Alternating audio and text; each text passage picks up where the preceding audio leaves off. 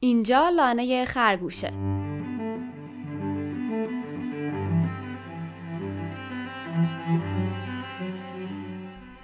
موضوع این قسمت از لانه خرگوش سوم ژانویه تولد بیت کوین و جشن کلید.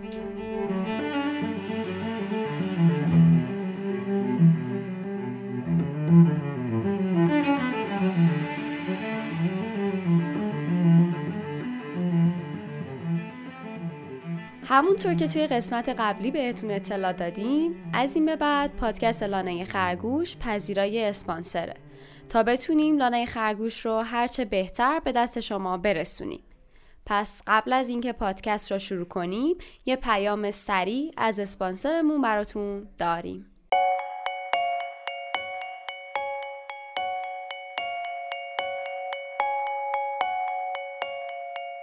می‌دونید اگه دستگاه ماینرتون خراب شه راحت ترین راه تعمیرش چیه؟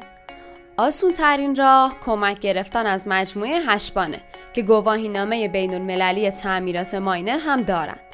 هر جای ایران که باشید می‌تونید از طریق سایت هشبان یعنی هشبان.com سفارشتون رو آنلاین ثبت کنید و بعدش ماینرتون رو براشون بفرستید تا در کوتاه ترین زمان ممکن براتون تعمیرش کنند. در ضمن می‌تونید به صورت آنلاین مراحل تعمیر دستگاه رو هم پیگیری کنید و ببینید دستگاهتون تو چه مرحله ایه. بعد از تعمیر دستگاه وقتی که تحویلش گرفتید هم هفت روز مهلت تست دارید. hashban.com h a s h b a n.com خب بعد از این پیام بریم این قسمت از پادکست رو شروع کنیم.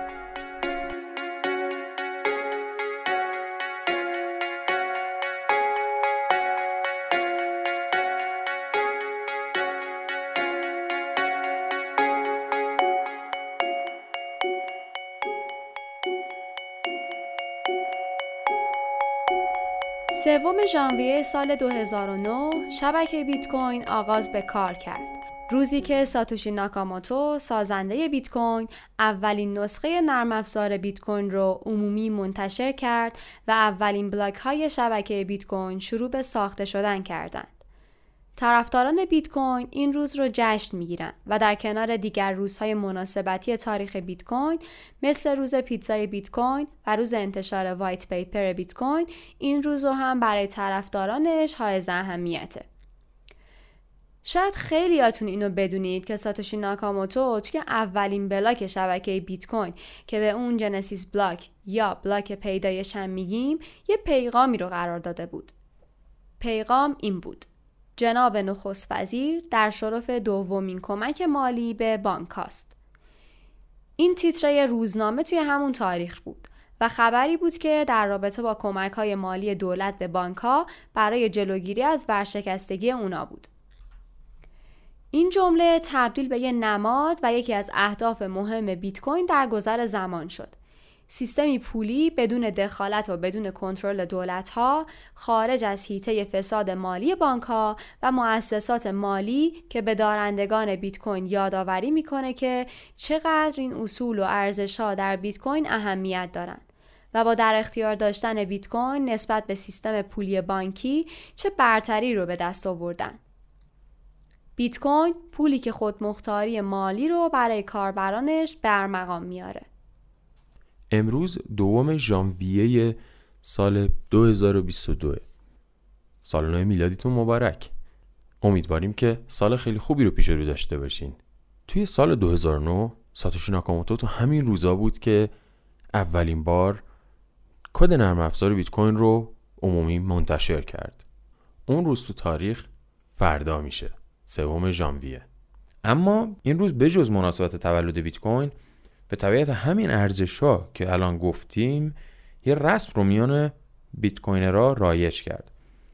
از سوم ژانویه 2018 تا به امروز Bitcoiner های سراسر دنیا از روزها قبل از این تاریخ شروع به آموزش و اطلاع رسانی در مورد حفظ دارایی به صورت شخصی می‌کنن و کاربران رو در تاریخ سوم ژانویه هر سال تشویق می‌کنن که دارایی های خودشون رو از exchange خارج کنن و به کیف پول شخصی خودشون انتقال بدن.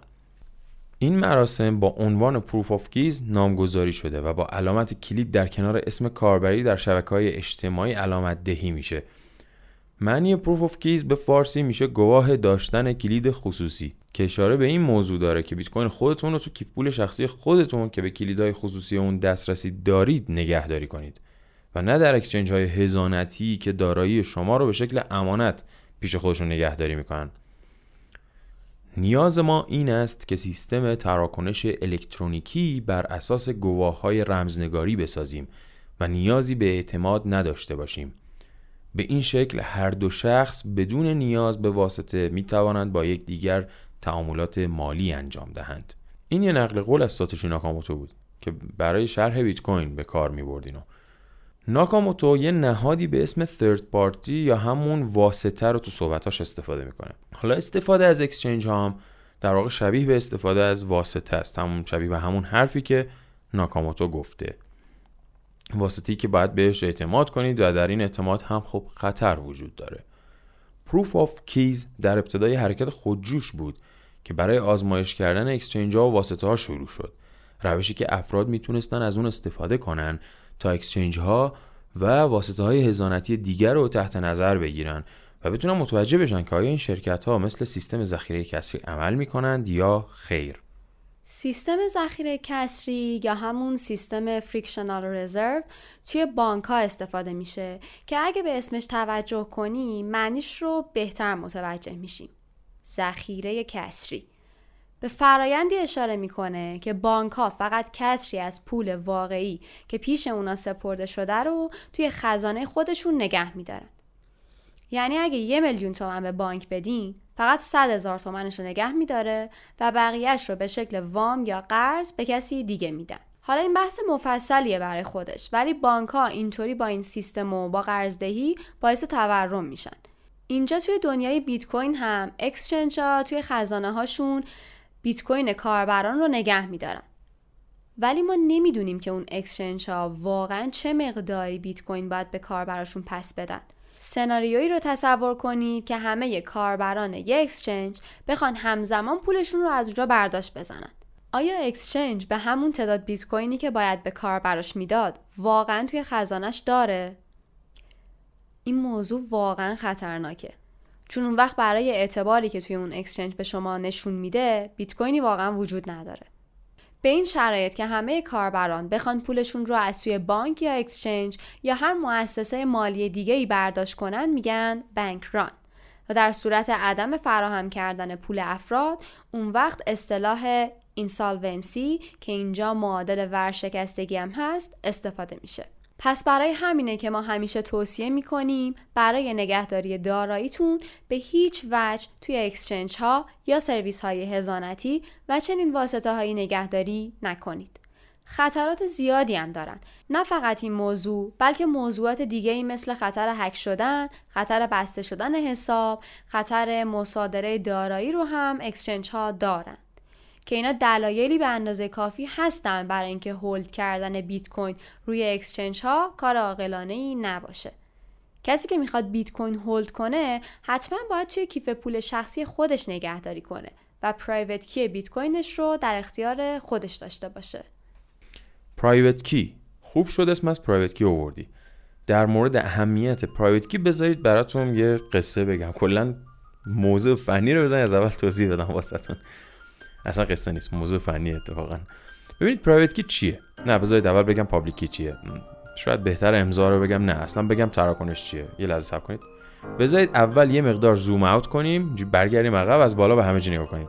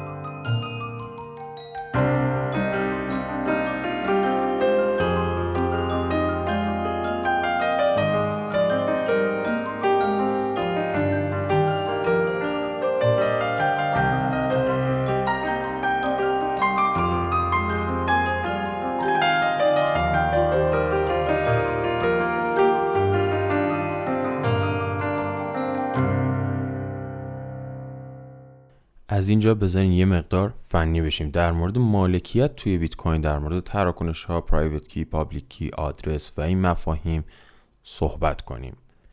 ببینید بیت کوین نحوه ذخیره ارزش و نگهداری و انتقال دادن ارزش رو تغییر میده.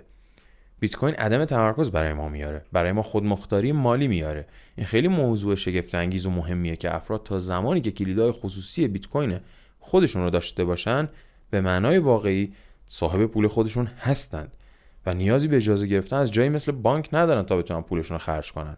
البته منم متوجه هستم که بیت کوین مفهوم راحتی نیست ولی بیت کوین قدرت تغییر دنیا رو داره و تکنولوژی و ویژگی های انقلابی داره که از قبل هیچ وقت نمونهشون رو ندیدیم. چیزی شبیه به پیدایش خود اینترنته. ولی یه پارادایم و یه بستر جدیدیه برای اشخاص و خب شناختش در ابتدا کمی پیچیده شاید باشه و همینم هم هست که حفظ امنیت رو هم مقداری سخت می‌کنه. اما مشکل نیست. بیت کوین امروز شاید مثل اینترنت 20 سال پیش باشه که استفاده ازش سخت و پر از محدودیت بود. بذارید این تصویر رو براتون کامل کنم که مفهوم بیت کوین چطوریه و چطوری در عمل کار می‌کنه.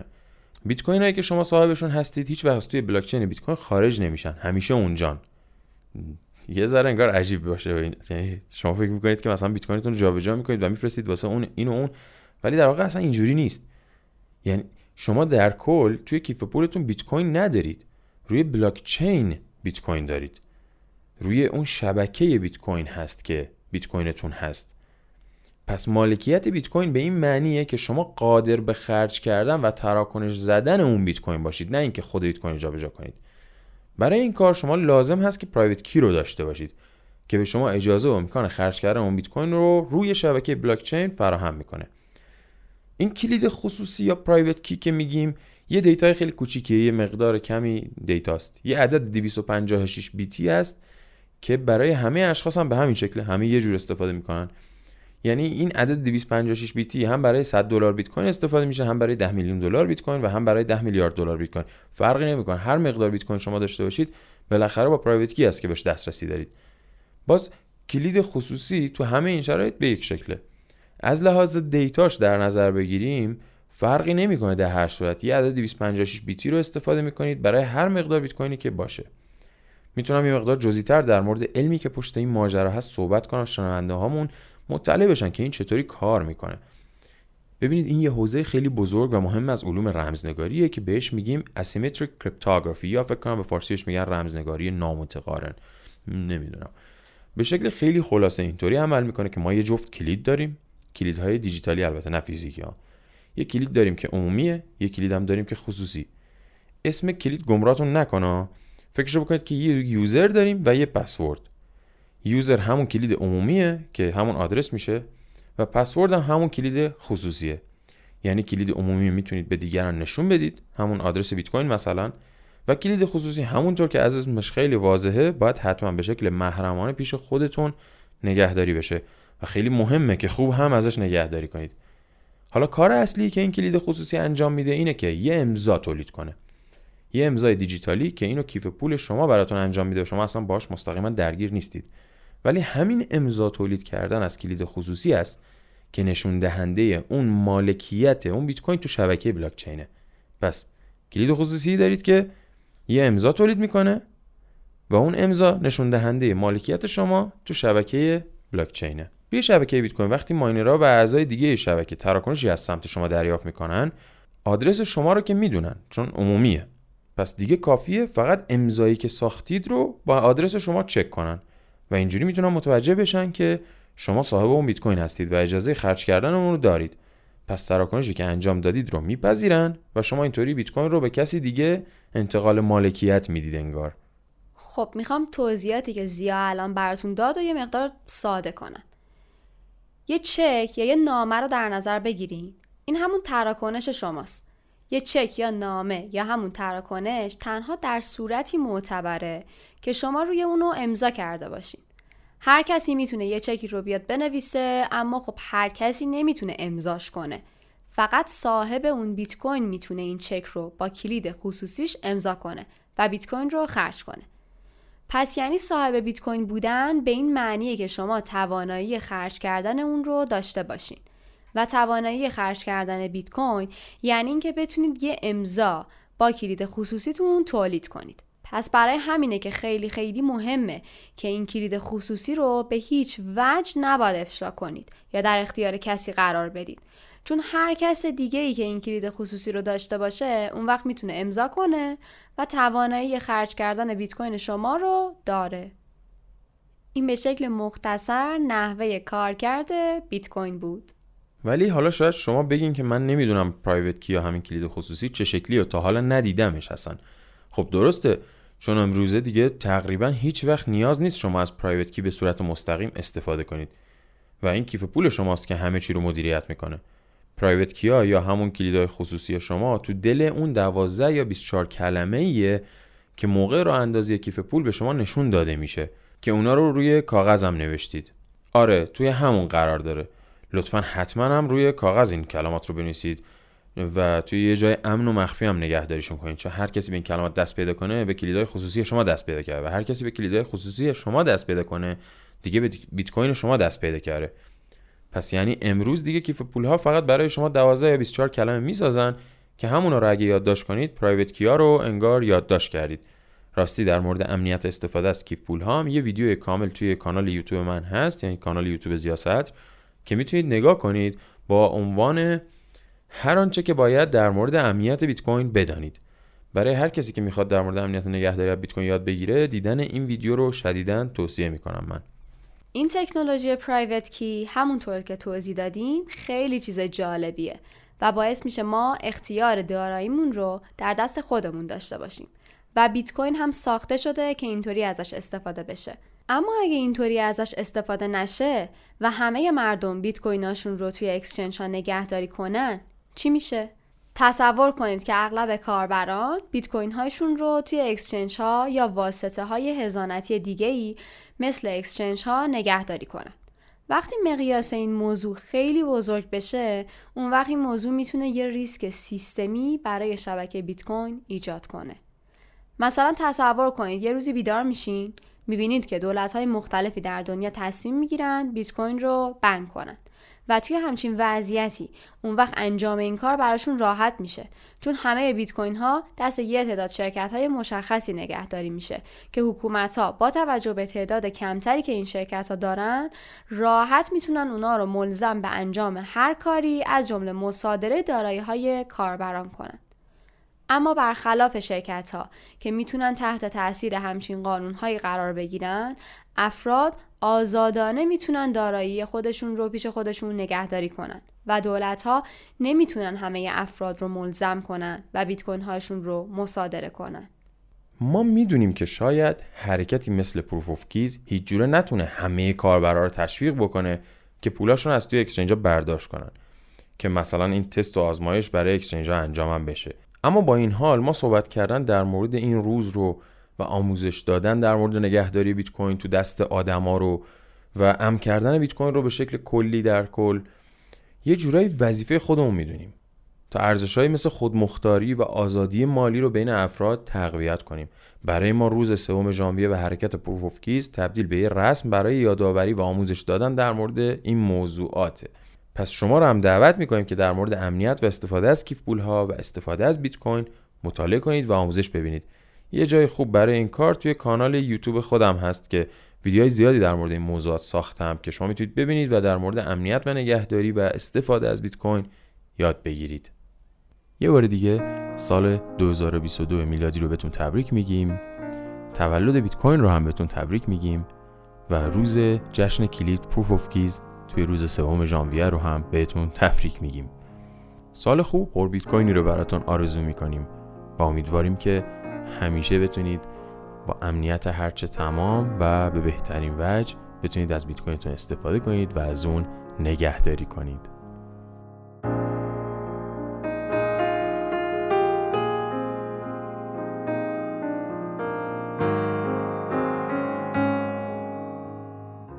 لانه خرگوش اول هر هفته منتشر میشه و می‌تونید از Spotify، Anchor FM، Castbox و پلتفرم های دیگه پادکست streaming اون رو دنبال کنید.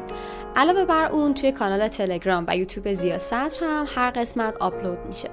کافیه اسم لانه خرگوش رو به فارسی توی این پلتفرم ها search کنید تا بتونید ما رو پیدا کنید. برای دسترسی مستقیم همه پلتفرم های ما توی Anchor قرار داره. فقط کافیه anchor.fm rhj رو تایپ کنید. A n c h o r fm rhj صفحه پادکست ما رو follow یا subscribe کنید که از منتشر شدن قسمت های جدیدش مطلع بشید و بتونید اون رو دنبال کنید. اگر نظری یا پیشنهادی هم دارید می‌تونید با توییتر زیا یا توی بخش کامنت های پادکست با ما در میون بذارید. فعلا تا هفته بعد و قسمت بعدی.